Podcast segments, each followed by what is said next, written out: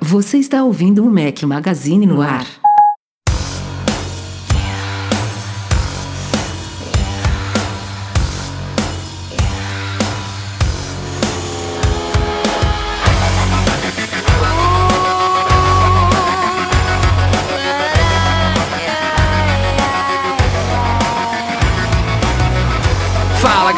Magazine, bem-vindos ao nosso podcast 209. Estamos hoje ao som de Slash. Obrigado, Robson Previato. Bom dia, boa tarde, boa noite a todo mundo. Rafael Fishman por aqui, com apenas um dos meus companheiros inseparáveis, Eduardo Marques, beleza? Parei de faltar, agora passei a bola pro Gordinho. O Gordinho tá ocupado aí, então. Quem não pode faltar é o Rafa, né? Senão vira uma bagunça, você já viram como é que fica o podcast quando o cara tá, tá fora, tá viajando. Ah, mas ele estando aqui tá beleza. Vou faltar mais. pra substituir o Breno, temos um magro. Fala Daniel Lisboa, beleza? Boa noite. Pessoal, só teve uma vez sem o Rafael até hoje, foi engraçado. não, não foi, foi só uma vez. Não, foram, foram duas, duas, duas, duas ou três. Não, duas eu acho, né? É. Não sei, cara. Eu, eu acho que eu levei duas e o Breno uma. Talvez três. Enfim, depois a gente puxa esse número aí. Mas no mínimo duas, com certeza. Tem que puxar é, essa capivara, eu, mas foi engraçado. o, que eu, o que eu fui tentar puxar aqui agora rapidinho foi o último podcast que você participou. Acabei de achar, eu acho aqui. 177, estamos no 209. Tinha tempo, hein? Seja bem-vindo de nova. De volta, desculpa. de nova. É, o Daniel, para quem não sabe, é colaborador do site. E, e eu vou, vou, aproveitar aqui já vou jogar logo um, um, pepino aí. Vocês não sabem que ele é colaborador porque ele tá sumido mesmo. ah, vai puxar aí, a orelha, né? mas tem que puxar a orelha mesmo. Vivo. Faz muito tempo que eu não escrevo no é, site. Preciso tá voltar a escrever. Aí ele falou: ah, não, eu prefiro participar do podcast do que escrever. Mas tem que fazer as Pô, duas coisas, Daniel. Podcast, podcast é uma mídia que eu acho muito legal, tá crescendo pra caramba no Brasil e tem que prestigiar, tem que ouvir, tem que participar. É, é legal mesmo, é muito gostoso. É, a gente. Hoje em dia a gente está com um ótimo patrocinador, vou falar daqui a pouquinho deles, da Lura, e já tem alguns podcasts, mas por muito tempo o podcast, é, a gente ficou com anunciantes esporádicos. Eu, tô dizendo isso porque financeiramente é, por muito tempo ele nem valia a pena ser mantido, mas só esse, essa reunião semanal que a gente tem aqui, eu, Breno Edu, com convidados como você, é, é, uma, é, uma, é uma rotina legal de bater papo aqui. E, e, óbvio, a gente não tem que levar em consideração só a parte financeira, mas é, quem ouve, né, que é mais de 10 mil, 15 mil downloads aí, uma média por episódio nosso, a gente também deve muito a, a, todo o pessoal, todos os ouvintes aí. A gente agradece o feedback de todo mundo. É por isso que de vez em quando a gente pede, pessoal, passem lá na iTunes Store, passem lá no SoundCloud, dê um joinha, postem um comentário. Apresenta o podcast para outra pessoa, né? Para é, e dê um feedback para a gente. Tem muita gente que, é, quando manda os e-mails também que a gente lê no finalzinho do podcast, hoje a gente tem alguns também, pessoal, além de tirar dúvida, sempre elogia. Então, obrigado a todos vocês pelo feedback aí. Então é isso, vamos, vamos, vamos para a pauta que tem para variar, né? Eu costumo falar isso muitas vezes aqui, mas realmente a gente tem muita coisa para falar essa semana. Vamos que vamos.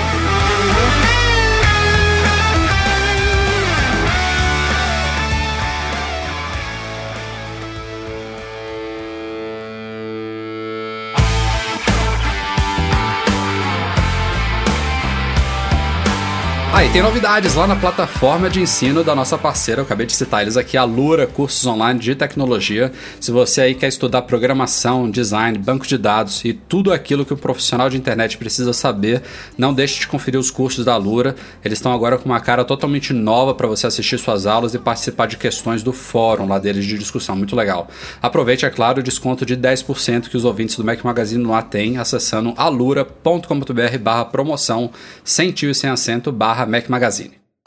A Apple revelou na semana passada os seus rankings, aí, suas listas dos melhores de 2016, já uma tradição aí anual dela, uma, uma espécie de retrospectiva das lojas dela, englobando aí iTunes Store com suas músicas e filmes, a App Store, na verdade todas as App Stores, né? A gente tem hoje em dia a do iOS, que é dividida em iPhone iPad, tem a do WatchOS, tem a do tvOS, tem a do Mac OS, eu ia falar Mac, agora é Mac OS também. Tem a iBooks Store de livros, enfim, ela faz uma, umas listas aí dos melhores do ano.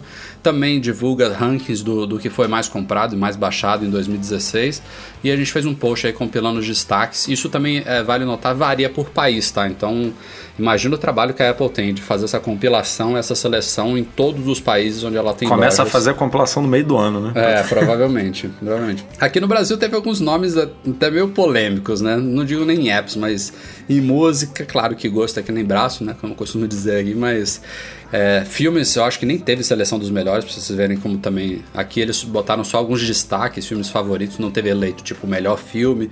Eu acho que lá nos Estados Unidos, inclusive, elegeram o melhor por gênero de filme, mas tá de bom tamanho. É, é bom aí para conhecer conteúdos legais, é, dessa parte multimídia, conhecer apps e jogos também. Esses foram na minha opinião, muito bem selecionados esse, esse ano. Super parabéns aí aos ganhadores. Diz aí, Edu, tá com o post aberto? É, essa é a parte boa, né, cara, da loja, porque ela tem uma curadoria muito boa. Todo mundo fala isso comparando com a loja do Android, né? E aí você ter esses melhores do ano é a curadoria da curadoria, né? Tipo, é o, é, é o que tem realmente de bom. Então, só dando alguns exemplos aqui. O app do ano para iPhone foi aquele Prisma, aquele de é, edição, né, filtros, né? E edição de, de fotos Esse e vídeos. bombou, hein? É, teve uma. Tudo tem sua fase, né? Se você parar para pensar, ao longo do ano realmente você tem vários, vários apps que bombam, mas eles têm que, obviamente, escolher um que bombou mais. Por É. exemplo, o jogo do ano todo mundo deve ter imaginado, ah, não, vai ser Pokémon GO. Ou até Super Mario Run, que nem foi lançado ainda, né? Se fosse lançado um pouco antes, poderia estar aí no, é, na corrida. Mas não, foi Clash Royale, que também bomba, né? Há um tempo já. É, Ele, ele, ele tem uma constância muito maior do que a do Pokémon, né? O Pokémon bombou animalescamente, talvez até mais do que Clash Royale, mas é, É, depois... a curva deve ter, né, deve ter caído também muito rápido né? comparado É, ali com o porque, Clash porque Royale. também não é só número de downloads, né, que conta. É, É, uma avaliação, é. é. a escolha de pessoas que sabem o que estão fazendo. Não, e não só isso, né? Tem a análise do, do app ou do jogo em si, porque o Pokémon foi esse negócio, mas tem muita gente que fala mal do, do, do jogo em si, né? Não, não do jogo, mas do aplicativo, assim, como ele foi desenvolvido, tem poucos recursos, que, que não é bem feito. Então você pega um jogo como Clash Royale que é muito mais polido, né? Muito mais. Quer ver mais um, um fator que pesou aí? O quanto que esse jogo, esse Clash Royale, gerou de in-app purchases para Apple?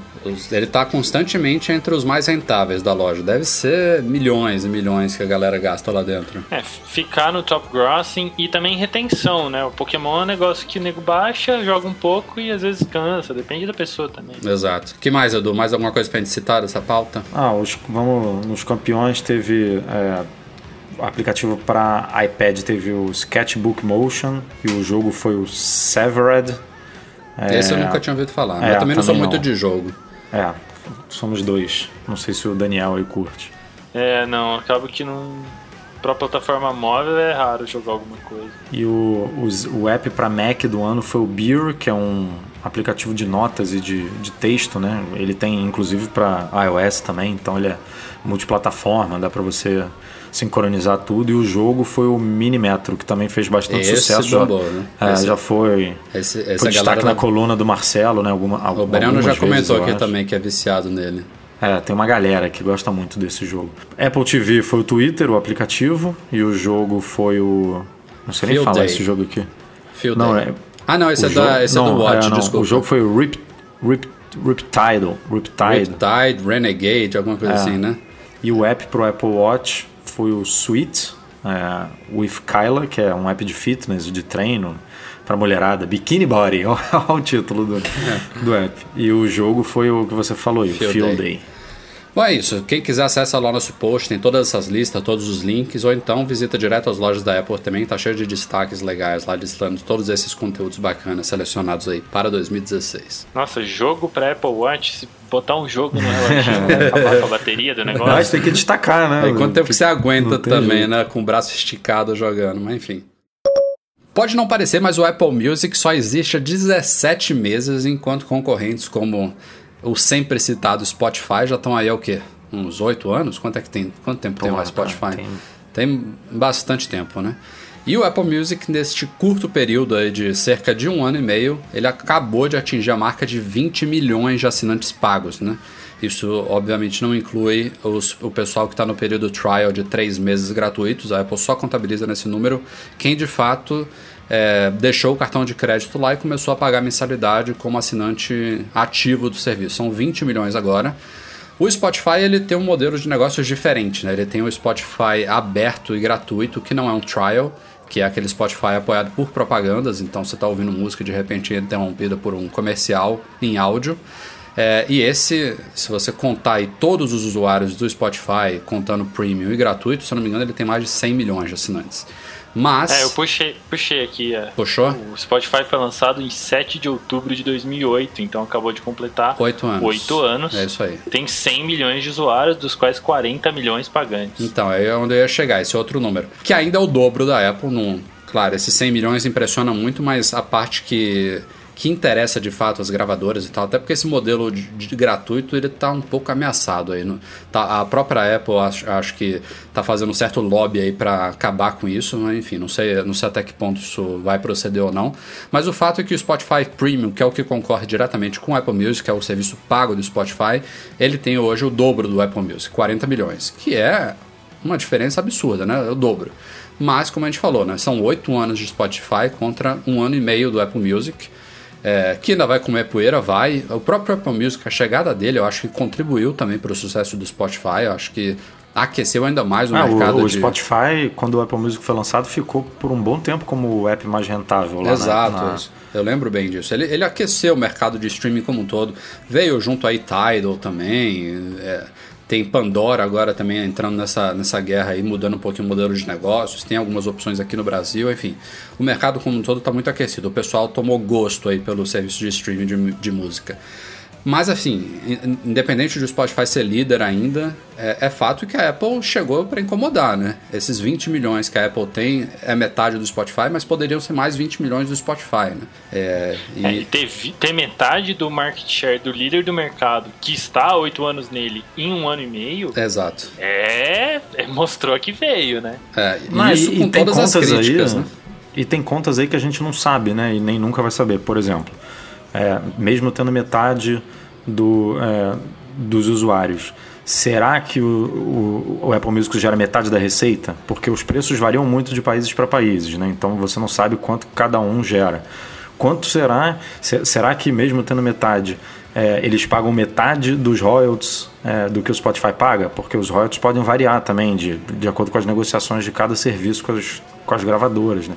Então, assim, analisando friamente é metade, mas será que para a Apple e para o Spotify e para as gravadoras, esse, essa conta é exatamente igual, assim, fácil de ser é, visualizada. Então tem muito disso também que a gente fica por fora, né? Não tem como saber. É, e nunca vai saber, eu acho. Isso é tudo sigiloso. Mas é, é fato que a Apple está investindo muito, né? Você viu, na, em um ano o Apple Music já foi. Eu não gosto de seguir esse, esses termos marqueteiros da Apple é, ela diz que foi renovado do zero, né, que é totalmente novo, não é. Né? A base, a base da, da coisa permaneceu igual, mas de fato teve uma mudança significativa em interface aí. Teve outra crítica que era muito constante do serviço, que eu senti uma melhora também significativa, que é o, o delay lá de você começar a reproduzir músicas. No começo, na, na época que ele foi lançado, estava muito discrepante em relação ao Spotify. Você fazia teste de. Tipo, você dá. Você, toca na música para ela tocar, no Spotify era praticamente é, é e era praticamente instantâneo no Apple Music que levava alguns segundos. Agora isso já está bem mais equiparado. A Apple resolveu isso que é um problema, né? É a experiência do usuário, o cara ficar esperando segundos para a música começar a tocar. A interface, tem gente que ainda critica muito a nova, mas teve muita gente que adorou essa mudança aí. Eu, inclusive, eu, eu acho que ela está muito mais bem resolvida. Sempre há espaço para melhoras.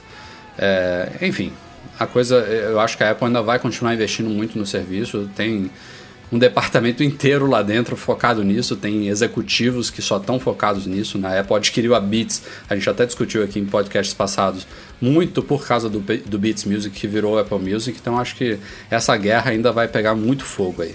E o Spotify é só o Spotify, né? E, e, é um serviço que, até onde se sabe, mesmo com esses 40 milhões de assinantes pagos, não tá no verde, não, eu acho, viu? Não sei se já virou verde, mas ele passou muitos anos aí no prejuízo, só se sustentando com base em rodadas aí de investimento. E eu não sei até que ponto ele consegue se sustentar, né? Se, se é que não virou verde ainda, não, não passou de break-even. Que a Apple tem toda a estrutura dela por trás, né? Tem nada nada 200 bilhões no banco para sustentar esse investimento aí por alguns anos até ela decidir que vale ou não a pena continuar, né? O Spotify, enfim, eu, eu quero que fique, né? Eu acho a concorrência em qualquer área muito saudável. Não, não tô desejando mal do serviço de jeito nenhum. É, é isso aí. E o Apple Music são os novos iPods da Apple, né? Tipo, acho que a Apple sempre teve essa relação muito próxima com música e assim, a gente sempre vai ver ela investindo muito em alguma coisa. Antes era no, no player, no hardware, agora é no serviço, obviamente. É, tem um bom player, no, no, um bom aplicativo no, no iPhone, né, no iPad, em todos os, os hardwares da empresa, mas você vê, a gente viu essa transição né, do hardware, do tocador, pro para o software, para a distribuição ali da música. Então acho que a gente sempre vai ver a Apple muito focada aí em música de alguma forma. Podcast não é podcast sem rumores, né? Vamos falar de novo de iPhones de 2017, que a gente não sabe se vai ser iPhone 8 ou iPhone 7S. E o rumor da vez chama inclusive de iPhone 7S propositadamente, porque eles falam que, pasmem, a grande novidade, bote muitas aspas aí em volta disso, é que os iPhones do ano que vem vão ganhar uma cor vermelha. que a aposta lá daquele site japonês, Mekotakara, sei lá como é que fala, é, que acerta, já acertou várias vezes. Inclusive, eu acho que foi o Mekotakara que foi o primeiro site que lançou o rumor sobre iPhone sem saída para fone de ouvido, se não me falha a é, memória. Mas ele erra bem também. É Falou é isso do iPhone azul ano passado, é, né? lembra? Que, que também vai saber se não foi ruído na comunicação e era o Jet Black, né? A gente não sabe. Não, é... mas ele falou que ia substituir o. É, se bem que o, o preto substituiu, né? O cinza. É. Mas enfim, é, é confuso. É, confuso. E, e, a própria distância também do lançamento, estamos há muitos meses do lançamento. Isso aí, inevitavelmente, gera informações que podem até ser certeiras, né? Que estão em testes, que estão em avaliação e que depois mudam-se os planos, né? Não necessariamente é um erro.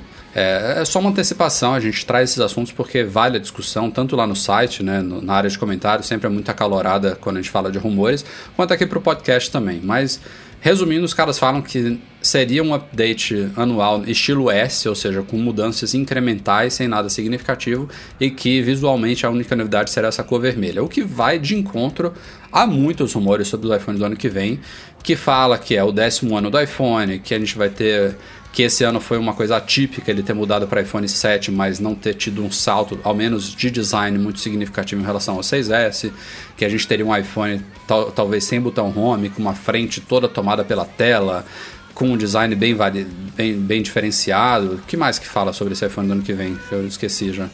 Ah, a tela OLED, né? Que é um grande não, não, rumor aí. Enfim. De, de, rumor tinha um monte de coisa, né? Sempre tem, Mas né? Pelo, é, pelo, mas o curioso desse rumor é que o, esse site japonês, há pouco tempo, ele comentou também que o iPhone, o atual, o 7 e o 7 Plus, em algum momento aí da, da do ciclo de vida dele, ganharia uma cor branca. É, o Jet White, lembra? Lembro. É, e, aí a grande atração do próximo vai ser um. Cara, do, isso aí. Do, isso aí é, eu sei que, eu sei tá que a, gente not, a gente noticiou dessa forma porque foi assim que eles colocaram. Mas é óbvio que não vai ser a grande atração isso, né? Por mais que a Apple Cara, tenha. É, o Jet Black foi a grande atração do set, né? Não foi, foi a câmera dupla do. Não, mas a, pro, a promoção do. Porque a câmera dupla é do Plus. Tem gente que comprou o 7 por o Jet Black 7, entendeu? Sem ser câmera dupla, o modelo de 4,7 polegadas.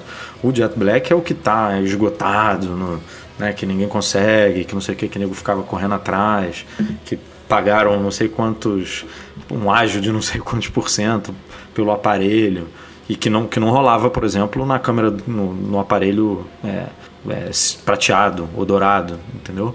Eu concordo com você que a câmera foi um, big deal, foi uma parada legal, mas o Jet Black foi o, pelo menos na minha visão, foi o, o, o Chan ali do, do iPhone 7 e, e que está disponível nos dois modelos, que é uma coisa importante. Certo. É, eu não eu não eu tô que nem você, eu não acredito, mas eu não duvido mais, sabe? Eu, eu acho que a Apple tem marketing e, e, e poder para promover isso como um, um, uma coisa muito bacana, muito legal, muito diferencial, que realmente eu não sei se tem muitos telefones vermelhos aí no mercado, mas é. Ele entraria no. no ele, entra, ele, ele, entraria na, na, naquela iniciativa Product Red, né? que direciona. É, provavelmente, né? Direciona. É, o iPhone nunca teve um product Nunca. red, que até estava sendo conversado no, no último podcast. É uma iniciativa muito, muito interessante. Eu até tenho um iPod Touch, iPod Touch não, um iPod Nano, quarta geração, product red. Né, Eu os fiz iPods questão de comprar tiveram. product red. Acho, acho muito legal e é uma iniciativa um tanto criticada porque ela, dela fazem parte empresas que a principal crítica é que elas podiam doar mais, né? Que elas um pouco, mas só da, só da iniciativa existir já acho louvável. Não é melhor que nada, né? É, É, se fosse um iPhone vermelho, com certeza essa relação aí da Apple com a, com a organização mudaria, né? Porque aí a gente está falando de, do principal produto da, da empresa maior mais empresa do valiosa do mundo. mundo, né? Então é, mudaria essa conta. Mas, mas eu acho muito muito bizarra essa ideia de, de, de novo, né? Seria o, o terceiro ano, né, de lançamento de iPhone sem uma, não vou botar aqui uma novidade muito legal, mas sem mudanças é, inesperadas, digamos assim, né? Aquele, aquele impacto assim, uau, que não esperava por isso, que maneiro, tem que comprar o telefone novo. Não, seria mais um ano de é, incrementos pontuais, né? Que, que eu não sei se a Apple conseguiria manter as coisas mais um ano aquecidas do jeito que estão com um lançamento desse. Ter- a gente vai ter que esperar mesmo para ver. Só, É, eu, eu, eu acho que os incrementos são pontuais mesmo, são, são graduais. Acho que o, a maior revolução que a Apple fez no mercado do smartphone foi em 2007 com o iPhone. Foi lançar um telefone que era só tela. Daí pra diante é refinar. é, te- e teve é assim algumas. tudo que é mercado, né? Teve algum, algumas Mas coisas. tem na refinamentos e tem refinamentos, né? É, teve algumas coisas na história do iPhone que a gente pode citar como saltos, né? Eu diria a tela retina foi um salto, o Touch ID foi um salto. é, as telas eu não diria nem que foi um salto, porque já existiam aparelhos maiores. Na Apple meio que seguiu o mercado. É, que mais além desses dois? Me lembrem aí.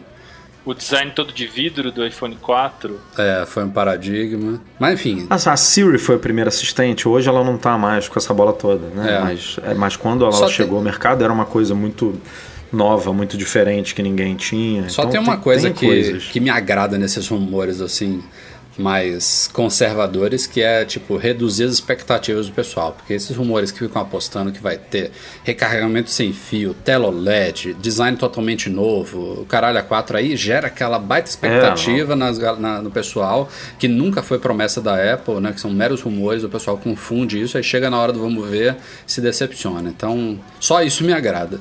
Mas o, o rumor em si realmente não me agrada muito, não. E é Vamos ver. muito, assim, não defendendo a Apple, mas defendendo. É muito complicado para ela realmente fazer coisas diferentes e, e- e- e quebrar, né? Fazer ruptura todo ano, porque, cara, ela vende muito aparelho. Uma coisa é uma. Não, não tô menosprezando, mas uma. E que vende bem. Vamos colocar aqui uma Motorola, por exemplo, fazer alguma coisa que ela tem uma produção muito mais enxuta do que a Apple, né? Foi o que você falou aí. Tela OLED. Quant- Quantas empresas usam tela OLED? Mas se a Apple botar a tela OLED no iPhone, não tem tela OLED para colocar, acabou, porque não, não tem quem é, forneça essa quantidade que ela precisa. Então, ela vai botar um Touch ID, vai botar uma câmera dupla. Cara, isso tudo precisa ser muito bem orquestrado, muito bem pensado, muito bem é, a- azeitado ali entre as empresas para poder dar certo, porque é uma produção ali que em, cada trimestre vende 70, 60 milhões de aparelhos, é muita coisa.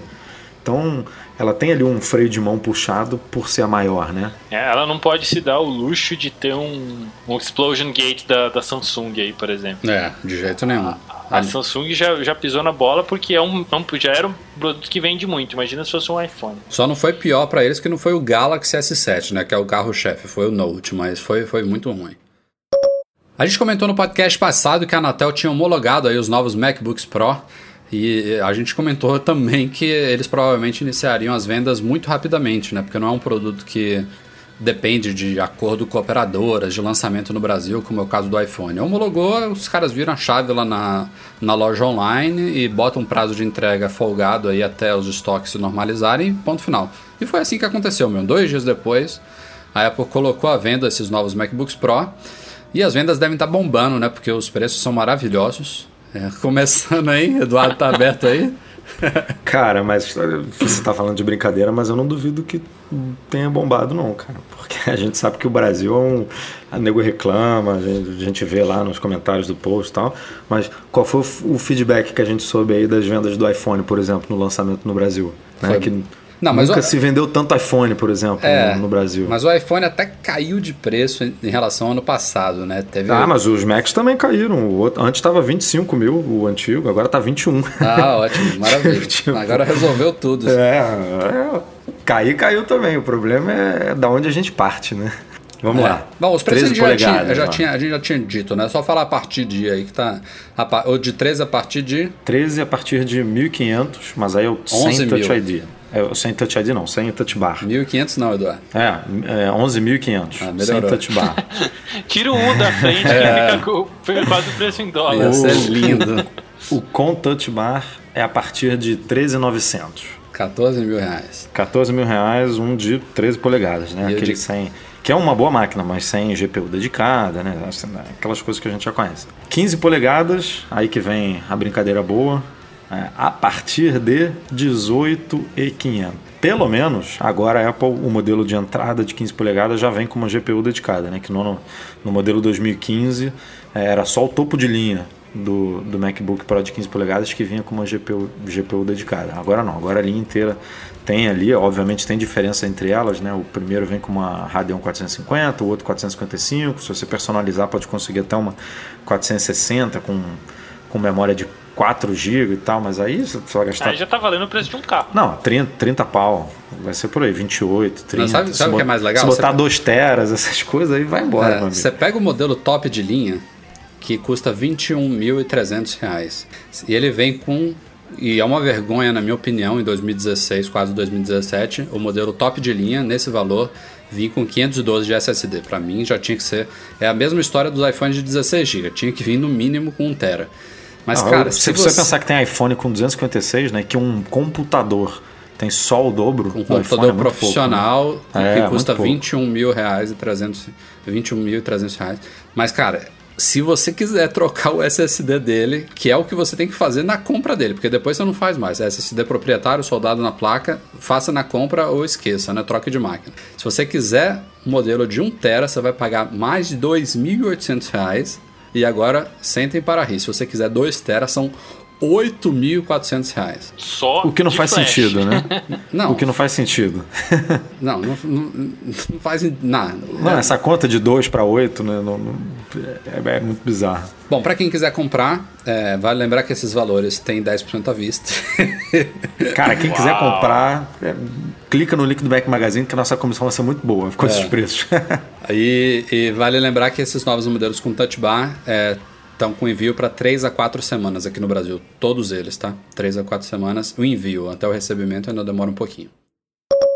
Bom, falando em produtos que entraram à venda, também uma novidade aí de hoje, terça-feira, 13 de dezembro. Surpreendentemente, a Apple começou a vender do nada aí os AirPods. Tinham rumores aí, tinha, a gente tinha até feito artigo que estava na pauta aqui antes de, de virar a chave aí, que falando sobre o, o porquê desse atraso, né? Só lembrando que os AirPods eles foram anunciados junto dos iPhone 7, 7 Plus, lá em setembro.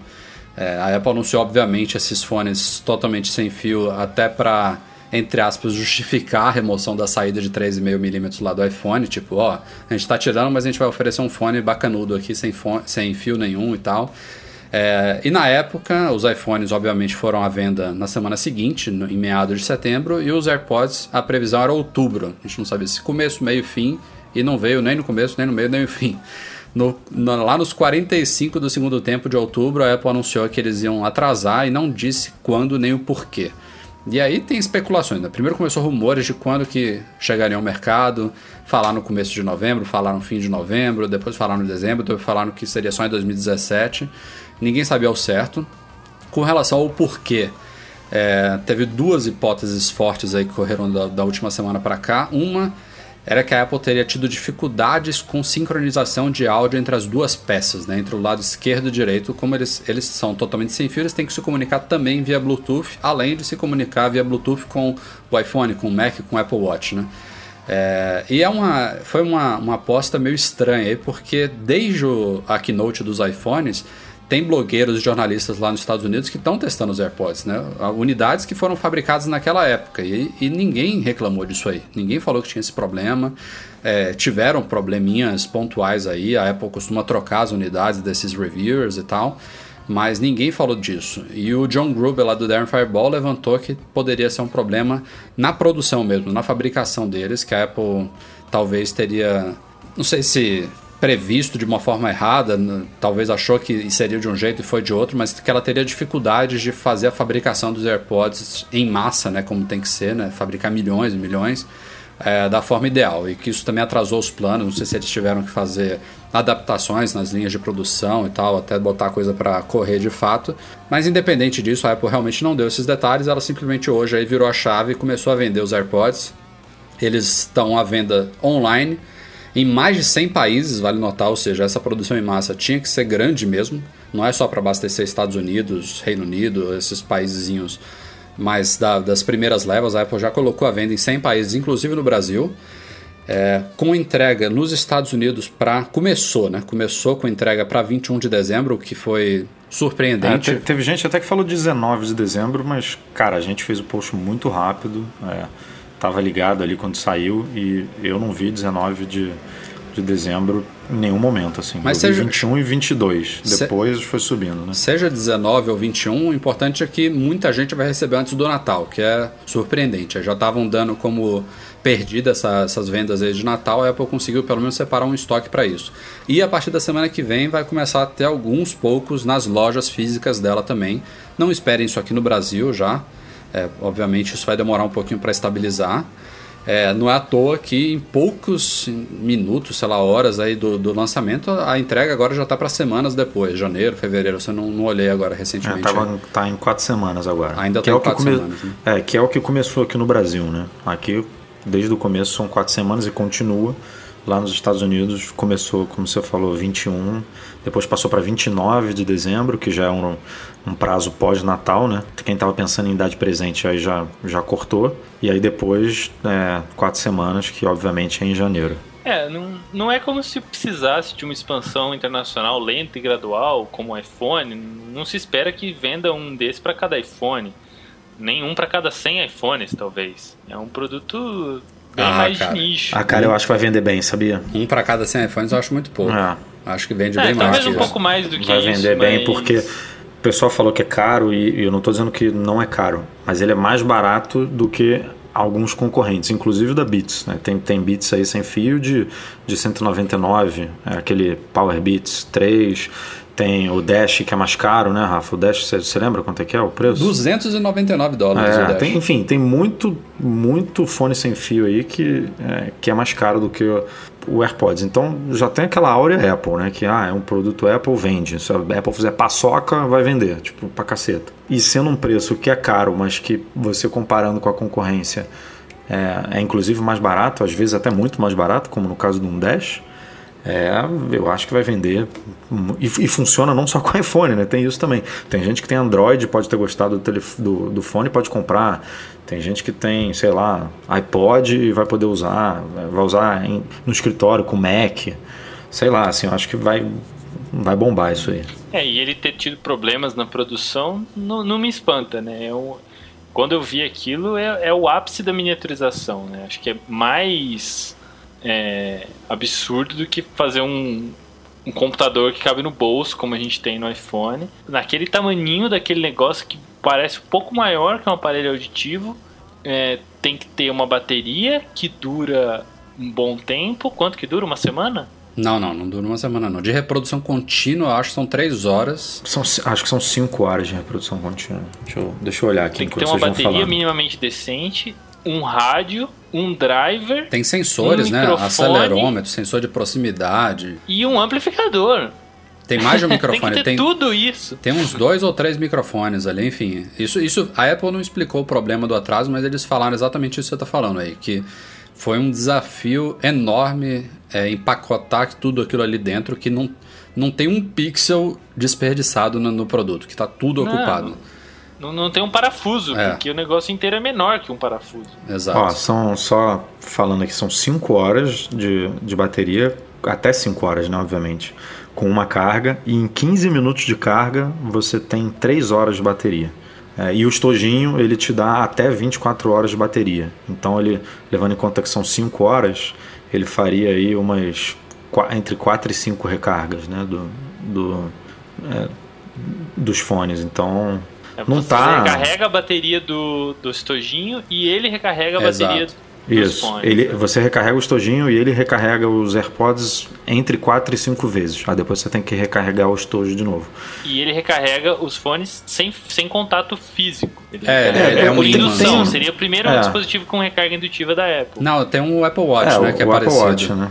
O Apple Watch é indutivo. É, ma- é ma- é magnético, né? Ele gruda ali, mas é uma indução, uma espécie de indução. É, o imã é só pra ele ficar colado, É, né? Mas é. a, a energia é transferida por indução. É Agora só- você vê o, o, o Power Beats 3, por exemplo, que não é um concorrente, mas é. Ele tem. O, o 2, que era o que a gente tinha, né, Rafa? Ele tinha 5 horas também de bateria.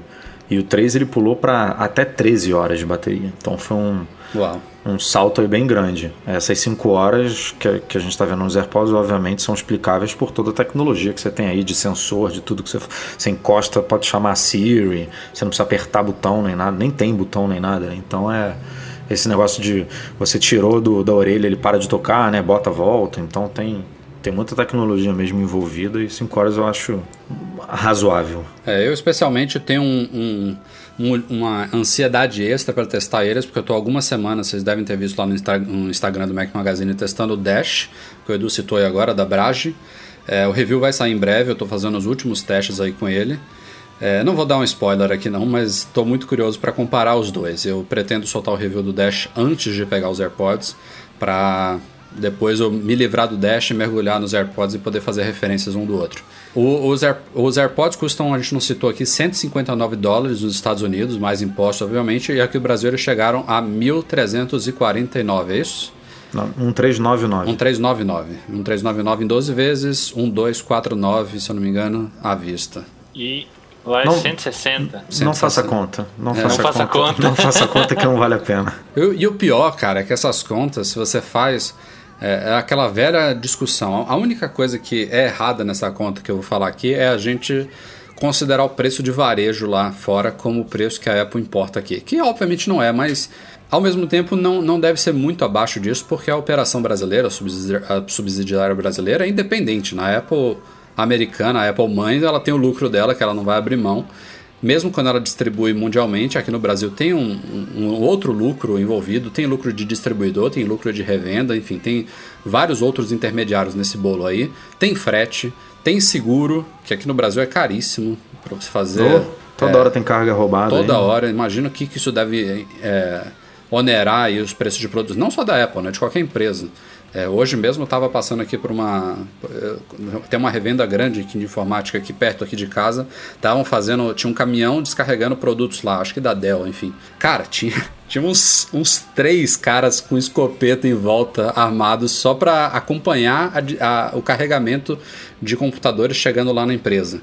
Enfim, você acha que, que isso não custa dinheiro, né? Mas enfim, e não tinha nada a ver com a Apple. Sem falar, óbvio, dos nossos famosos impostos. Mas a conta básica que eu faço no caso desse de AirPods, só pra gente brincar aqui, é 1,59. O dólar hoje em dia tá aí. Dólar comercial, claro, tá? Uns 3,30 e tal, mas não é o dólar comercial que se trabalha. A Apple também não faz a conta com base no dólar do dia. Ela joga pra cima, né? Vamos dizer aí. O dólar oscilando como tá, ela É. tem que chutar 3,45. Não, eu- porque ele eu- pode bater 3,45 a qualquer momento. Eu, eu falo 3,60 aqui no mínimo, deve ser É, até mais, por- porque ela não pode ficar reajustando toda hora, né? Bota É, exatamente. 4 aí fica bonito, né? pra ela. Vamos falar 3,60 aqui, que eu acho que é uma folga até boa diante do, do cenário atual. E os impostos, é fácil você fazer a conta aí, de 100%. São vários impostos em cascata, dá mais ou menos isso, às vezes até mais. Mas enfim, se você fizer essa continha básica que eu fiz agora, dá 1.144 reais. E a gente está falando que à vista ele aí, que é o preço que a gente tem que considerar, porque não, não podemos embutir os juros na conta, é 1,249, ou seja, tem 100 reais de diferença. É absurdo? É. É surreal? É. Eu não vou comprar, não vou. Mas, cara, se você for começar a fazer as continhas aí de produtos da Apple com base nisso aí, num dólar nessa faixa aí, considerando o preço de lá fora sem imposto também, que a gente nem considera na conta, e mais ou menos 100% de impostos aqui, porque é o que é. Se você pega a nota fiscal dos produtos da Apple, dá lá uns 50% aí do valor de venda é, é considerado imposto. Pode pegar qualquer nota aí, tem alguns que até mais que isso.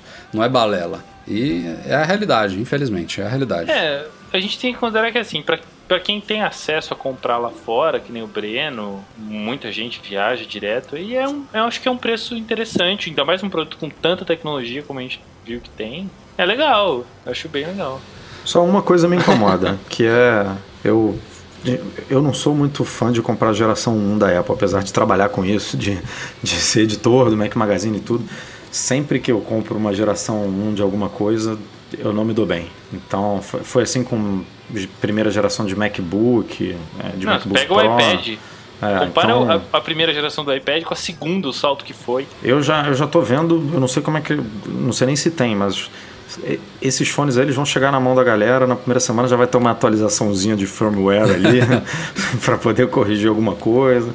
Ah, não tô, sei lá, tô, tô, desconfiado, mas vamos ver. Só pra gente fechar essa pauta, também tem outro fone de ouvido que a Apple, pela marca Beats, lançou, que é o Beats X, Beats X, que é. Hum, ou seja, o design não tem nada a ver com os AirPods, mas é como se fossem uns AirPods com fio, né? Com aquele fiozinho atrás, parecido com Power Beats. Mas é, um, é uma nova linha aí da Beats e tem inclusive... É, o, o Power Beats ele tem aquela argola, né, que vai na orelha. Esse ele não tem, ele encaixa direto é na orelha. Né? Intra-auricular, né? Sem é. aquela, aquela coisinha que passa por cima da orelha. Tem um design, um design bonitinho. Eu acho que o preço, inclusive, é o mesmo dos AirPods, se não me falha a memória. E ele também tem o chip W1 que está nos AirPods, assim como todos os novos fones da Beats aí. Teve o Solo 3 e o Power Beats 3, o Wireless 3. Todos eles já têm um chip W1 aí que possibilita aquele emparelhamento inteligente lá que você não tem que ir nas configurações de Bluetooth e tal. Mas enfim, o Beats X também atrasou bem. É, só estão no mercado o Solo 3 e o Power Beats Wireless 3.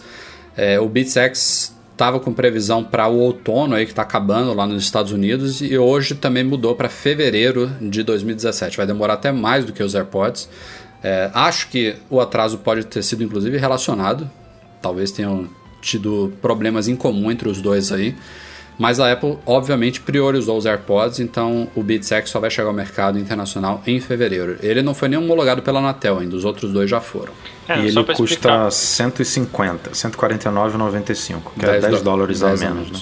Diga, Daniel. Não, só para explicar para o pessoal que você falou que o Beats X com fio, ele é com fio entre as orelhas, entre as orelhas mas ele isso. é um headset sem fio. Exato, é isso aí.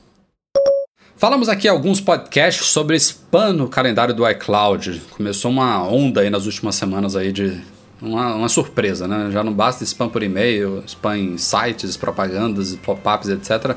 A gente começou a receber alguns por, pelo calendário do iCloud. Eu recebi aqui, acho que o Edu também recebeu. eu, se... cara, milagrosamente, e olha que eu tenho muito problema com e-mail da Apple, com nenhumzinho para contar Nossa, história. recebeu alguns. Eu sou a minha conta é bloqueada três vezes por dia, mas eu não recebi spam, mas eu não recebi spam no calendário. Pô, você não recebeu nenhum ainda, reclama lá na Apple, cara. É, que é isso. Tem alguma coisa errada, né? Estão te discriminando, estão dizendo que você não é. tem dinheiro para gastar com esses spams Pô. aí. Mas enfim, a, a, coisa gerou uma certa polêmica e a Apple tinha afirmado já que estava investigando o caso, estava procurando formas de resolver ele.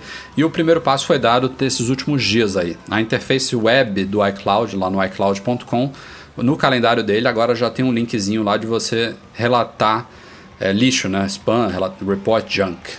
Que é basicamente você comunicar a Apple quando tem algum, algum convite de calendário que você recebeu indesejado, vai lá para os servidores dela e depois ela faz a mágica dela para isso não chegar mais a você.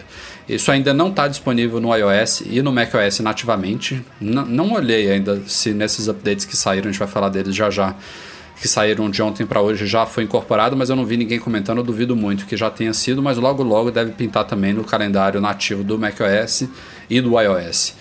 Mas independente desse link que surgiu lá, é, é claro que a Apple já tomou medidas significativas lá para reduzir isso, porque depois da polêmica instalada lá, poucos dias depois sumiram.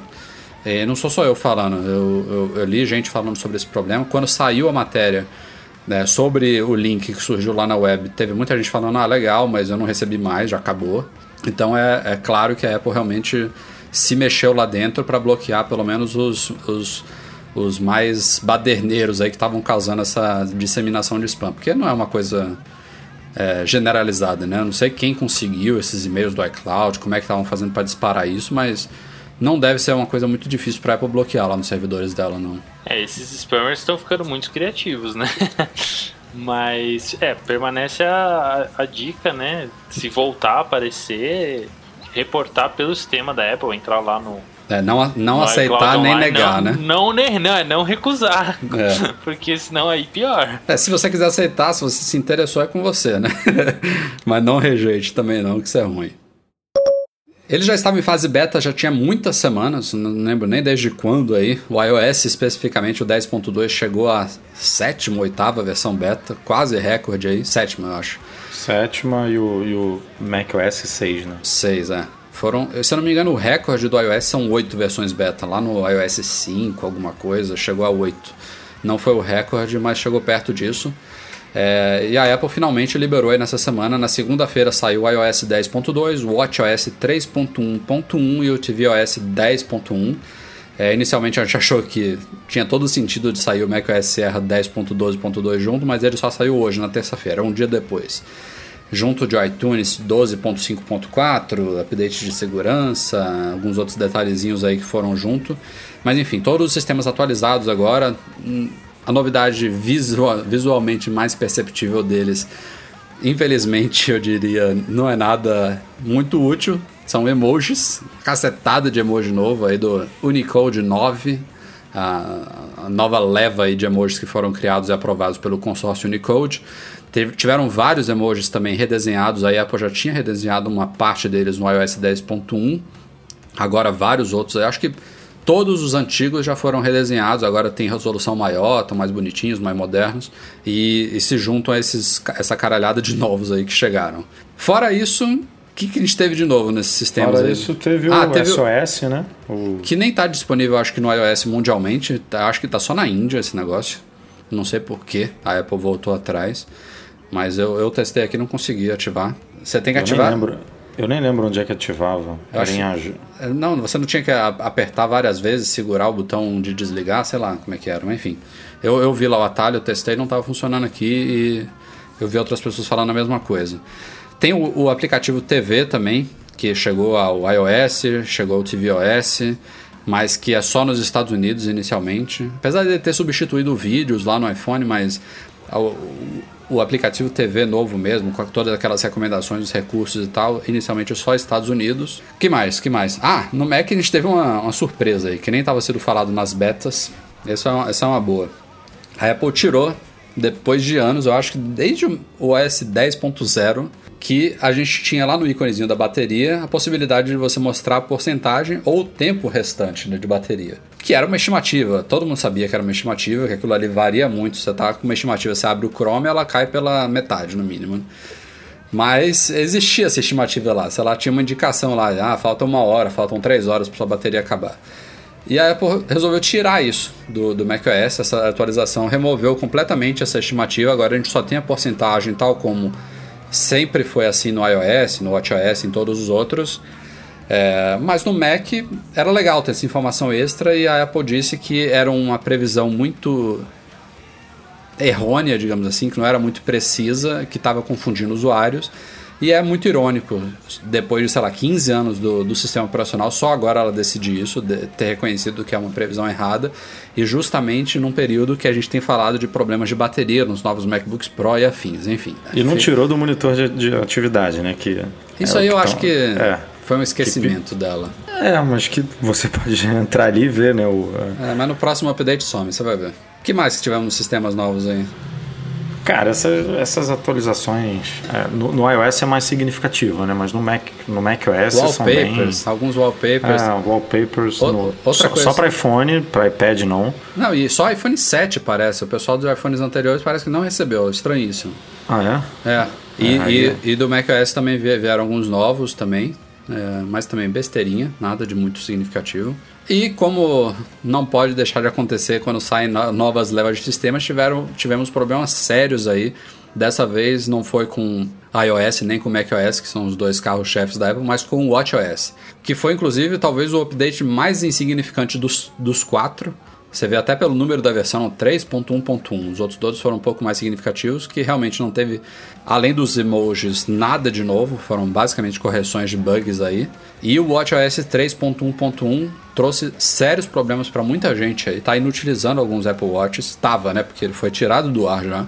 No processo e foi muita gente, né, cara? É. No começo a gente estava ali conversando offline discutindo se, enfim, se como é que a gente ia fazer a pauta e tudo, de repente um monte de leitores é. aí falando que estavam com problema e tudo. Então pegou mesmo muita gente. É, parece que deu um pau lá no meio da atualização e aí aparece uma exclamação vermelha na tela do Watch e não tem mais o que fazer, né? Não tem.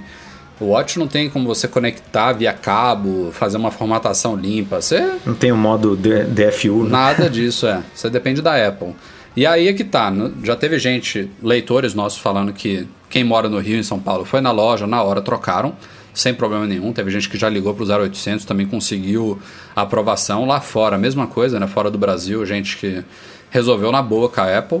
Até porque é o certo, né? É um update liberado por ela que bricou os Apple Watches. Esse é o caminho único aceitável, não tem discussão absolutamente nenhuma sobre isso. Mas tivemos sim relatos no site, ao menos um pelo menos. É, é, é bom notar que esse problema parece que aconteceu mais com o Series 2, tá? E não é generalizado, porque o meu é, o do Edu é, e a gente não teve problema nenhum. Mas teve um leitor que tem um Series 0, né, entre aspas, né, o de primeira geração, que teve também esse problema e que ligou para a Apple, que a Apple falou, ó, oh, tá fora da garantia, você tem que pagar mais de mil reais aí para trocar o seu mil, Watch. Mil e cinquenta e nove reais, ó, mil e cinquenta e seis reais. Ó. Isso aí é totalmente inadmissível. É, espero que tenha sido só uma falta de informação, né, pelo imediatismo do problema. Às vezes essas coisas acontecem, o cara que atende lá nem está sabendo, não tem uma orientação interna nenhuma sobre o que fazer.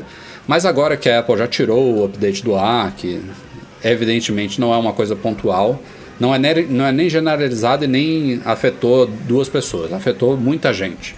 Então, isso certamente vai se disseminar aí por ah, todos... Para ela tirar do ar é porque afetou, né? Ela, ela ouviu. É, Com certeza ouviu, teve ouviu. muito feedback. Isso vai Pode demorar um dia, pode demorar três dias, mas em breve todos os call centers, todos os 0800, aí as equipes de atendimento da Apple vão estar orientadas que quem teve esse problema, a responsabilidade da Apple. É, é, a única, é o único caminho que eu vejo como possível, não tem, não tem outra possibilidade, não. Então, para quem, como esse leitor que agora esqueci o nome, para variar, né? É... É, é Dian, né? Dian de Paulo, eu acho. Boa, eu acho que é isso mesmo. Como o É, passou por isso, tem um pouquinho de paciência, vai ficar sem o watch aí por uns dias, mas não aceite, obviamente, isso. É, liga, liga amanhã para o suporte da é, Apple. Vai enchendo se o saco você não mora na cidade, é, se você não mora em São Paulo, no Rio, liga amanhã para Apple. E aí, se um atendente não souber de nada, desliga, espera mais horas, liga de novo, porque você vai cair em algum atendente que com certeza já vai estar tá sabendo do esquema. É, daqui, ainda mais que isso é uma falha de software, daqui a pouco a Apple vai ter como recuperar esses relógios na própria loja. Né? A pessoa leva lá, ele pluga o cabinho que só a Apple tem e resolve. Infelizmente é uma coisa que não dá para fazer em casa, como a gente falou no iPhone, você pluga ele no iTunes e, e resolve. Vamos lá, antes da gente ir para os e-mails da semana, temos lançamentos da MM Store. Fizemos dois aí do último podcast para cá. Um foi um compilado de produtos aí, mesclando tanto lançamentos quanto produtos que a gente já tinha disponíveis na loja. Para quem vai viajar nesse fim de ano, a gente fez um, um, um post bacana aí reunindo várias sugestões aí de produtos úteis, incluindo cabo Lightning USB, capa prova d'água, a prova, a prova de neve de poeira. Tem um pau de selfie inteligente da Rock super legal, tem power bank temos agora novos suportes veiculares, carregadores veiculares, capa magnética. Carregador veicular, que é aquela viagem com a família, né? Que vai. Esse é bem legal, vai, né? São várias ca portas, né? Sabe, carro de palhaço, né? Que vão 10 pessoas naquele carro que cabe cabe seis. Aí tem cinco portas USB, dá para carregar o iPhone aí, o iPad. Nunca tinha visto um recarregador, um recarregador é. assim, cara. Tinha no máximo bem, duas portas para carro. Bem maneiro, bem maneiro. Bem pra legal quem mesmo. Tem família grande, vale a pena. Hoje, nessa terça-feira, a gente também lançou alguns novos acessórios para quem já está com iPhone 7 ou 7 Plus. Temos duas cases da X-Doria, uma case chama Cine, a outra chama Gel Jacket, que são cases especialmente para quem quer dar proteção para o aparelho ao mesmo tempo que quer manter o design dele aparente, né? não quer esconder o aparelho enquanto protege ele. São duas opções aí com pequenas variações entre elas que a gente descreve lá no site da X-Doria, é o nome da fabricante, quem, quem for procurar.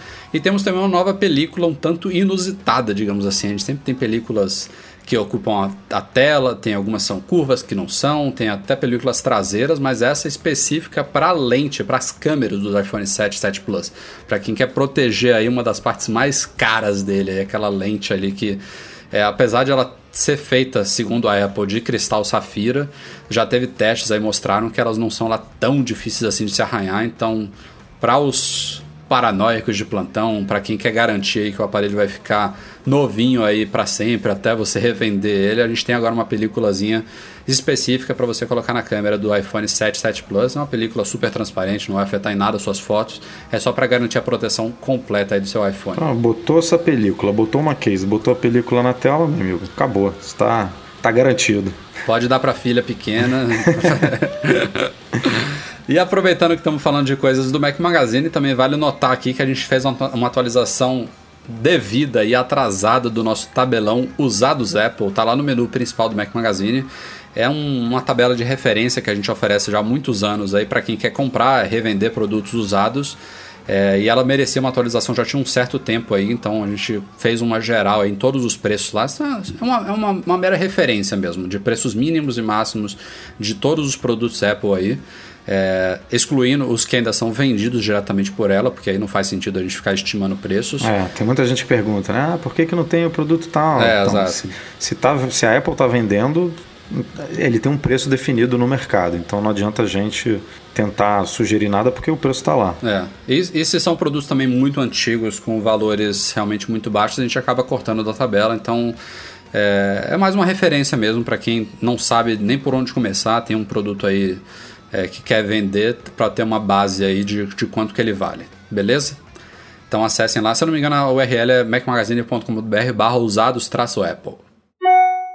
Vamos então para os e-mails enviados para noar.macmagazine.com.br. Tem alguns hoje aqui, cinco, cinco e-mails. Começando Eita. com Anderson Ceruti Machado, falando sobre iCloud. É, é um, é um tema obscuro essa iCloud da Apple, viu? Melhorou muito depois do Mobile Me, quem lembra dele. Mas ainda tem muitas coisas confusas. O Anderson traz a dúvida seguinte aqui. Ele disse que fez um, uma redefinição do iPhone dele começou do zero. Não puxou os dados antigos, mas ficou com uma dúvida em relação às fotos. Ele diz aqui: se eu ativar a fototeca do iCloud, ele vai puxar todas as fotos que estão na nuvem e compartilhar com todos os meus, meus dispositivos. Mas no meu caso só tem um iPhone. Se eu mantiver essa opção desmarcada e não puxar as fotos para começar o iPhone do zero com novas fotos. Aquelas, aquelas que estão no iCloud continuam lá e as novas que eu bater vão para lá também, aumentando o meu álbum, ou eu perco as fotos antigas e começa o iCloud também do zero? E ele ainda pergunta: peraí, se eu, peraí, eu, se, eu se entendi a pergunta. Então, direito. é confuso mesmo. ele termina aqui: se eu não ativar essa opção, pelo que entendi, as fotos que estão no iPhone não vão para o iCloud. É confuso assim mesmo, eu estou viajando. Então, é, é, essa que é a confusão dele. Ele quer mandar um, um ele quer mesclar duas bibliotecas diferentes, é isso? É, na verdade, ele achou, ele achou que seria possível ele não ativar a fototeca do iCloud e continuar mandando as fotos para lá. Isso não vai rolar. Não vai. Porque ou você usa o iCloud ou você não usa, Anderson. E se você ligar a fototeca, ele vai sincronizar automaticamente. Então não tem essa opção de você começar do zero mesmo o iPhone, entendeu? É, você, pode, você pode até deixar a fototeca desativada, mas aí ele não vai mandar para o iCloud. Você vai ter as fotos no seu iPhone, as fotos que estavam no iCloud vão continuar lá intactas mas uma coisa fica separada da outra. No momento que você ativar a fototeca, ele vai sincronizar tudo e as fotos que você tirar no seu iPhone vão, vão continuar sendo mandadas para lá. É basicamente essa foi a confusão dele, que imagino que outras pessoas podem ter dúvida também. Falei alguma besteira, gente? Não, acho que é por aí mesmo. E complementando aqui a dúvida do Anderson, o Bruno Pires. Ele diz que divide um iMac com a esposa, que usa também o iCloud para backups de fotos. Ele tem um plano de 200 GB lá do iCloud e que ele criou uma biblioteca de fotos para a esposa. Ela também tem um plano de 200 GB ele quer usar o iCloud dela para o backup de fotos. Ele pergunta se pode ter dois backups no iCloud. No caso dele, eu acho que a, a, a situação, eu não sei como está configurado esse iMac lá, mas se cada um deles tiver um login separado, cada um vai estar tá logado no seu respectivo iCloud e cada um pode ter o backup no iCloud para sua conta separado. O que não pode é ter duas bibliotecas subindo para a mesma conta do iCloud, não é isso? É, o, o, o macOS é multiusuário. Cada usuário vai enxergar um iCloud diferente. Exato. É, é isso que é isso que é. O iCloud é que não é multiusuário. É, ele tem que ele tem que certificar de que cada um tem o seu login separado no iCloud lá. É, no caso deles, é, é bem fácil saber isso. Eles têm que estar peraí, pagando. não, não entendi. Ele tá perguntando se, se o- no mesmo Mac. É que ele, ele não esclareceu se eles têm, de fato, duas contas do iCloud separadas. Ele falou, por exemplo, que os dois têm plano de 200 GB. Eu não, tô entendendo se eles estão compartilhando uma mesma conta com esse plano e ele quer subir duas bibliotecas para esse mesmo plano ou se eles de fato estão pagando dois iClouds separados, que é como tem que ser. Não tem outro jeito de fazer isso. Não, porque se for é, um, um Apple ID só com duas bibliotecas com nome diferente, ele nem deixa subir. Exato, Ele vai, que- ele vai, você tem que escolher uma. Ele vai falar que você tem que escolher uma. É. Então, Então é basicamente isso, Bruno. Beleza? Seguindo em frente, o Sandro Souza, que mora lá em Toronto, no Canadá, é, ele disse que trabalha num grande banco e outro dia ele estava num café com um amigo e começou a falar de Apple e tal, começaram a lembrar do iPod, ele disse que tem um iPod lá de 160 GB que funciona ainda muito bem até hoje e que os dois chegaram à conclusão que a linha deve acabar em breve e tudo mais diante do- dos últimos acontecimentos. Eles queriam saber o que, que a gente acha. Eles perguntam aqui: vocês acham que a Apple ainda vai dar uma sobrevida para os iPods? Porque quando saiu o iPhone de 128 GB, diz aqui o Sandro que ele achava que a linha acabaria no mesmo ano, mas que mesmo sem muito alarde, ela levou também os 128 GB para os iPods Touch, mudou ainda cores do Nano e do Shuffle, enfim, que deu uma certa sobrevida. Essa é a primeira pergunta do Sandro. Que é uma coisa que a gente já discutiu aqui em podcasts passados, né? Não, não, por mais que eu que, quisesse, não, não vejo muito futuro. Né? cara, do jeito que a Apple tá matando produto aí, matando display, ma- dizem que vão matar os roteadores, né? Tem rumor. Eu acho que do ano que vem não passa, não. Mas você acha que mata todos? Toda a linha? É, é, esse que foi o meu palpite também em alguns podcasts passados. Eu, acho que eu acho que eu acho que ele mataria dois dos quatro. Eles vão matando aos poucos, não tem por que matar tudo. Tá vendendo, mas é mas tão só, barato tem, manter só tem essa três linha. agora, né? O Shuffle, o Ah, é Nano verdade. e o Touch. É verdade. Cara, o Touch não faz muito, muito sentido, né? Hoje É, em o, dia. o touch, o touch, apesar de ser o iPod mais completo, mais bacanudo, ele realmente não faz muito sentido. O Shuffle De- faz bastante de repente sentido. o Shuffle e o. Nano viram um só, lança um novo intermediário dos dois e ainda vi- vive mais uns 10 anos aí. O problema do Nano e do Shuffle é que eles nem são compatíveis com a Apple Music, né? É, não sei cara, como é essa que é a parada. Apple- Eles vão ter que criar alguma coisa, porque para durar alguns anos tem que ser compatível com a Apple Music, porque a gente sabe que a Apple já negou e tal, mas que cedo ou tarde, pode ser um ano, dois, cinco, é, a venda, a, loja, a iTunes Store, pode desligar a qualquer momento e ficar só a Apple Music. Então aí você tem que ter um produto que tenha conexão com a internet de alguma forma, sei lá. um- É, isso, não isso sei como é complica que- bem a- a- não- o futuro da linha iPod aí. É, mesmo Aí, ah, até aí é pra hoje fazer eles- exercício, tipo, ah, mas aí, meu amigo, vai de Apple Watch, entendeu? Bota o- as músicas ali no Apple Watch e vai. Tipo, eu não sei se vai ter justificativa, porque hoje em dia você ouve música no iPhone, no iPad, no Apple Watch, no- daqui a pouco vai ter espaço no AirPods pra você botar música, tipo. Que no caso do Dash tem, viu? O Dash tem acho que 4 É, então, GB. eu não duvido nada que daqui a duas, duas três gerações tem um, um 8 GB ali no, no AirPods pra você botar uma música ali nele. Eu realmente não sei. A Se segunda... for, vai ter que ser um dispositivo com rádio, com Wi-Fi que seja, mesmo que não tenha é, cellular, né? Que eles chamam. É. 3G. A- a- Mas não, eu não acho que o relógio, o, o Apple Watch, pode suprir esse nicho por causa do preço, né? Hoje, quanto custa um, um iPod Nano nos Estados Unidos? É, Não, 299 eu acho, cara. Não, não. né? O Nano é um 49, eu acho. é 150 dólares. O, o relógio não chega nem, nem longe disso. É. A segunda pergunta do, do Sandro aqui relacionada, você falou rádio aí, eu sei que você quis falar do Wi-Fi, mas ele fala do rádio FM. Ele lembra aqui que o Nano é o único iPod, aliás, é o único iGadget, eu acho, que tem rádio FM embutido. E ele pergunta se, se a Apple acabasse com a linha Nano, que o rádio também poderia ir para a linha iPhone. Se eu não me engano, o iPhone até tem um componente lá dentro que inclui um rádio FM, mas que a Apple nunca habilitou isso, nem no, no, no- no iOS, nem, nem para nenhum aplicativo. Ela simplesmente não, não usa, não sei se poderia gerar algum tipo de interferência aí com os outros rádios, né, Wi-Fi, Bluetooth, etc.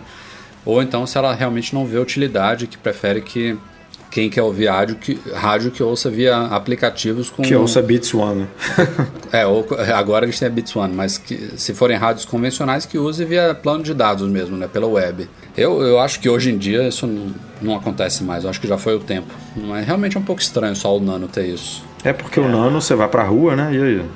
É, porque, o Nano não tem outra forma de conexão. A única conexão sem fio dele seria essa, mas o, o iPhone Realmente, tem conexão com a internet, não precisa de rádio. Ele, ele torna o rádio obsoleto. Já. E o Sandro, só pra terminar aqui, manda um recado pro Breno dizendo que a Touch Bar é sensacional.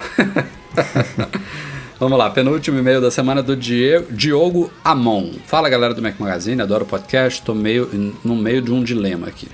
Já faz um certo tempo que eu venho querendo comprar um Mac e esse ano tenho a oportunidade de comprar um usado numa ida aos Estados Unidos, já que um amigo meu está. Ah, não, um amigo está vindo dos Estados Unidos. Ele disse que considerou aqui várias opções de usados, mas que uma que mais interessou a ele é um MacBook de meados de 2010, um modelo clássico de policarbonato branquinho, que ele achou por menos de 300 dólares. E ele pergunta o seguinte: vocês acham que ainda vale a pena comprar esse MacBook branquinho de 2010 ou é melhor partir para um modelo mais novo? Ele tem 2,4 GHz, 4 GB de RAM e 250 GB de armazenamento. E segundo o Diogo aqui, isso que é importante na resposta que a gente vai dar, ele diz que o máximo que ele faria com o MacBook seriam pesquisas na web e uso de e-mail. Sendo assim, eu acho até que pode valer, viu? É, Se eu só tenho uma mesmo, coisa, eu só tenho um pé atrás, mesmo sendo isso tudo que ele falou. É o não suporte mais da Apple.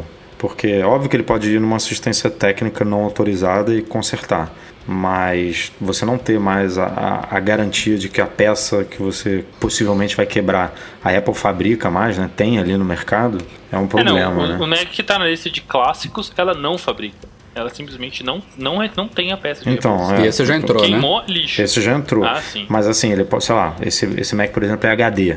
Ele pode pegar um HD e botar, não tem problema. Mas se quebrar é. alguma, sei lá, o chip o, o, o chip Wi-Fi, né, que tem, que é o da Apple lá, que é que eu acho que é uma plaquinha que tem Wi-Fi, Bluetooth, tudo junto e tal. Aí provavelmente ele vai se ferrar, porque não vai ter o que fazer. Tela. Ela, desculpa.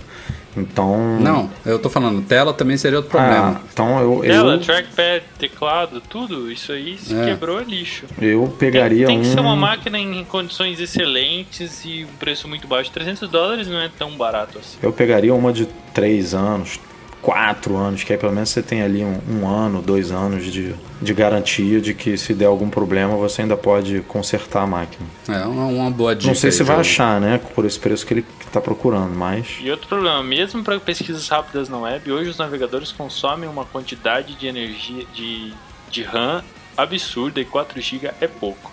É, talvez se for para esse uso que ele está falando aí, será que não é melhor ele comprar um iPad, né? Ah, sem dúvida. Até mesmo um iPad usado. É, claro.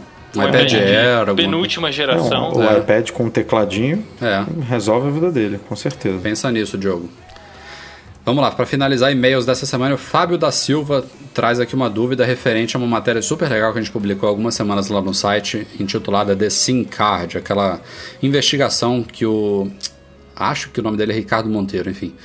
É, ele fez um artigo especial para a gente falando sobre como que criminosos conseguem desbloquear iPhones perdidos e roubados e tudo mais. E uma das dicas chaves desse artigo aí foi de fazer o bloqueio do SIM card, né? Uma coisa que pouca gente faz, que é colocar uma senha no chip do iPhone, né? E a dúvida do Fábio aqui é a seguinte, ele diz que se o aparelho, se um aparelho roubado desse for desligado pelo ladrão, depois quando o cara liga de volta o aparelho, que é aquela expectativa de você conseguir rastrear ele com iCloud, se o chip estiver bloqueado, o cara não souber, obviamente, a senha dele, ele não consegue ativar o, o, chip e o iPhone fica sem dados e fica sem comunicação com o mundo, né? É, então a dúvida do Fábio é essa: será que é uma boa mesmo bloquear esse, esse SIM card, considerando a hipótese de você talvez conseguir recuperar o iPhone via iCloud? Cara, é, é sempre essas dúvidas assim, será que vale a pena, né? Será que não, será que eu bloqueio? Será que eu não bloqueio? É, é muito confuso porque sempre tem o, os dois lados ali da moeda, né? Você sempre pode avaliar de uma forma ou de outra. É, é sempre uma faca de dois gumes. O não, não. que eu acho que falta em qualquer aparelho, não, não só da Apple, é você exigir senha para desligar o aparelho. Cara, mas isso é uma discussão tão velha, tipo, que, que vai, vai, vai dificultar um pouquinho, vai. Mas no mínimo o iPhone vai ter que continuar com um atalho é, o hard reset, de, de hard que, reset. O cara vai poder puxar o chip para fora se ele quiser. Enfim, dificulta, dificulta um pouquinho. Não, Talvez não, não o chip para fora não, porque tem aquela história de do e, esse card, né, lá do, do chip Pô, eletrônico. Isso quando acontecer, beleza, né? Ah, que daqui a tá algum, longe de ser já, realidade já, isso. É, no iPad já existe, né? Mas no iPhone ainda é uma, é um, ainda é uma coisa que é, não está tão próximo. Mas Mas o hard, o hard reset sempre vai existir, sempre. Porque você tem que ter como resetar o telefone se ele congelar. Então, a senha vai ser burlada nesse momento. Eu é, acho que a, não, não a gente está tem... vendo a evolução natural das coisas, né? Esse negócio do bloqueio de ativação. É, eu mesmo já, já, já me estrepei com um negócio desse. Eu pensei que tinha, eu, quando eu vendi o meu Apple Watch, eu pensei que eu tinha conseguido. Pensei que eu tinha feito os passos necessários ali para quem comprasse pudesse ver. Aí o cara me ligou. Pô, cara, tá bloqueado aqui com teu e-mail. Quer dizer, você vê, ele, não, ele pegou e não conseguiu usar o negócio. Eu tive que mudar a minha senha momentaneamente para passar a senha para ele, para ele poder desbloquear e depois mudar a senha de novo. Então, quer dizer, é, funciona assim de, de uma forma ou de outra. Os recursos que a Apple tem implementado estão cercando ali. O problema é que é, vai ser aquele jogo eterno ali de gato e rato, né? Sempre que a Apple fizer alguma coisa, os caras vão fazer outra. Aí a Apple vem e faz alguma coisa. Aí e vai ficar assim, não tem jeito. Agora, falando especificamente da dica que o, o Renato, Renato, acho que eu falei Ricardo, é Renato, Renato Marinho, eu falei Monteiro, enfim. É, a, a, dica dele ali é para evitar que o cara tenha acesso às suas contas, né? Que acesse seu e-mail, que acesse o seu iCloud e tal. Na minha opinião, quando você perde um iPhone, a chance de você recuperar ele de fato, tem, tem histórias aí super Isso legais. Isso aconteceu aí, né? com a sua irmã, não aconteceu, Rafa, também? De, que zerou aconteceu, a senha é, dela? Provavelmente foi e... exatamente com essa técnica aí dos caras, faz todo sentido. É, a chance de você recuperar o seu aparelho, essas histórias super legais que a gente já viu aí de o iPhone levar até a quadrilha e os caras serem presos por causa disso, pô, muito legal, mas quantas quantos roubos para uma, uma história, um final feliz desse? Eu acho é exceção, que né? É exceção, é exceção. Então eu acho que o, o, primordial nesse, nesse caso é você proteger os seus dados, suas contas. E o bloqueio do SIM card, segundo a dica aí do nosso artigo lá, o SIM card, é, de, de SIM card, é, é, é benéfico para isso. Vai dificultar muito o trabalho dos caras terem acesso a qualquer coisa. Você perdeu o iPhone, paciência, chora, junta ah, dinheiro. Junta dinheiro, compra outro. Agora, perder teu e-mail, sua conta do. É do Google. O cara ter acesso às suas lá, fotos, é. seus contatos. aí, enfim. meu amigo, aí é dor de cabeça séria.